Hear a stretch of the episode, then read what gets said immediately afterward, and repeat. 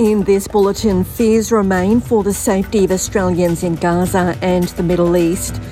A political brawl erupts in the Qatar Airways Senate inquiry.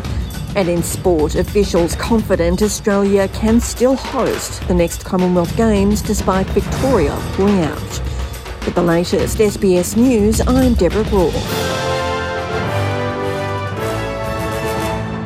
There are unconfirmed reports an Australian is among the dozens of people taken hostage in Gaza following the weekend Hamas attack on Israel.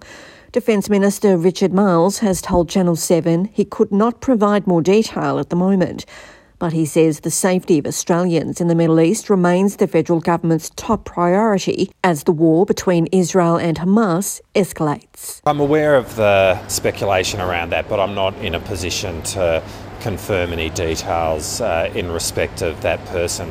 Uh, there's about 10,000 Australians who live in Israel. There are more who are there as tourists, and right now we're in the process of uh, trying to assess the well-being of all of those Australians. Um, and we will be pretty reticent about talking about any individual cases, as I'm sure you'd understand.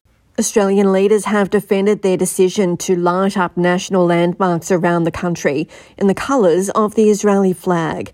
Flinders Street Station in Melbourne and Sydney's Opera House were among those to be illuminated in blue and white in a show of solidarity following the weekend's significant escalation in the long-standing conflict between Hamas and Israel.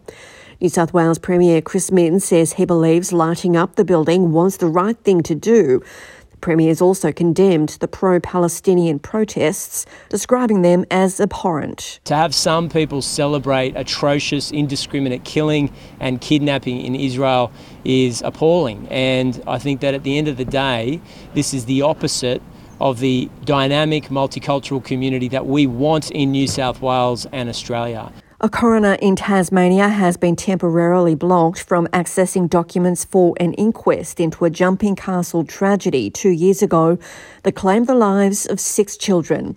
The documents include interviews and written responses of the jumping castle owner and operators, the school's principal, a teacher, and an engineering report. WorkSafe Tasmania launched legal action in the state Supreme Court to block the coroner's access, arguing that doing so could prejudice ongoing investigations into the December 2021 tragedy at Hillcrest Primary School. Justice Gregory Geason has now found in favour of the regulator, ruling that coronial access would put potential criminal proceedings at risk. A parliamentary inquiry into Qantas and Qatar Airways has descended into an apparent political brawl.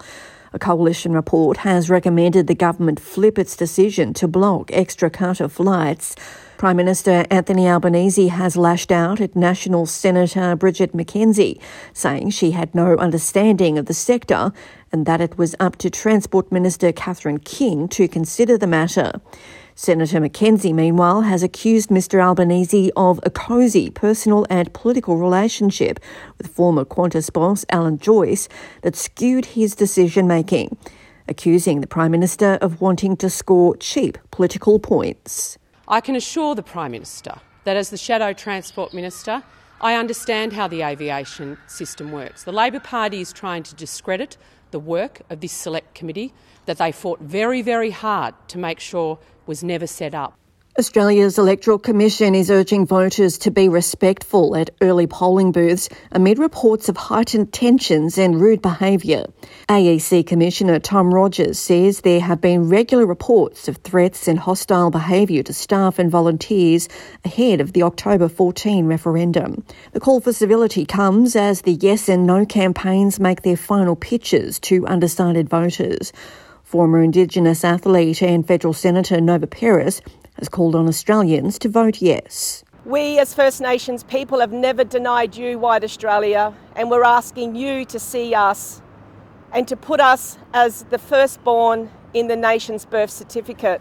But South Australian Senator Kerrynne Liddle says Indigenous Australians don't want an advisory body in Canberra. What I'm hearing from Indigenous Australians that um, are, are doing it the toughest is they don't believe that another committee caught up in Canberra for, with a bunch of finger pointers is the answer. The issue is actually the monies that's going from the Commonwealth to the states, and the states also having responsibility. To sport, and Australian officials say they remain confident of hosting the next Commonwealth Games despite Victoria's withdrawal.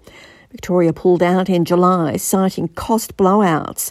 Commonwealth Games Australia Chief Executive Craig Phillips says any decision on a new host and format is likely to drift into next year. Phillips says an Australian solution is the priority amid talks about the Games being staged in multiple cities using existing facilities. I'm Deborah Groarke. This is SBS News.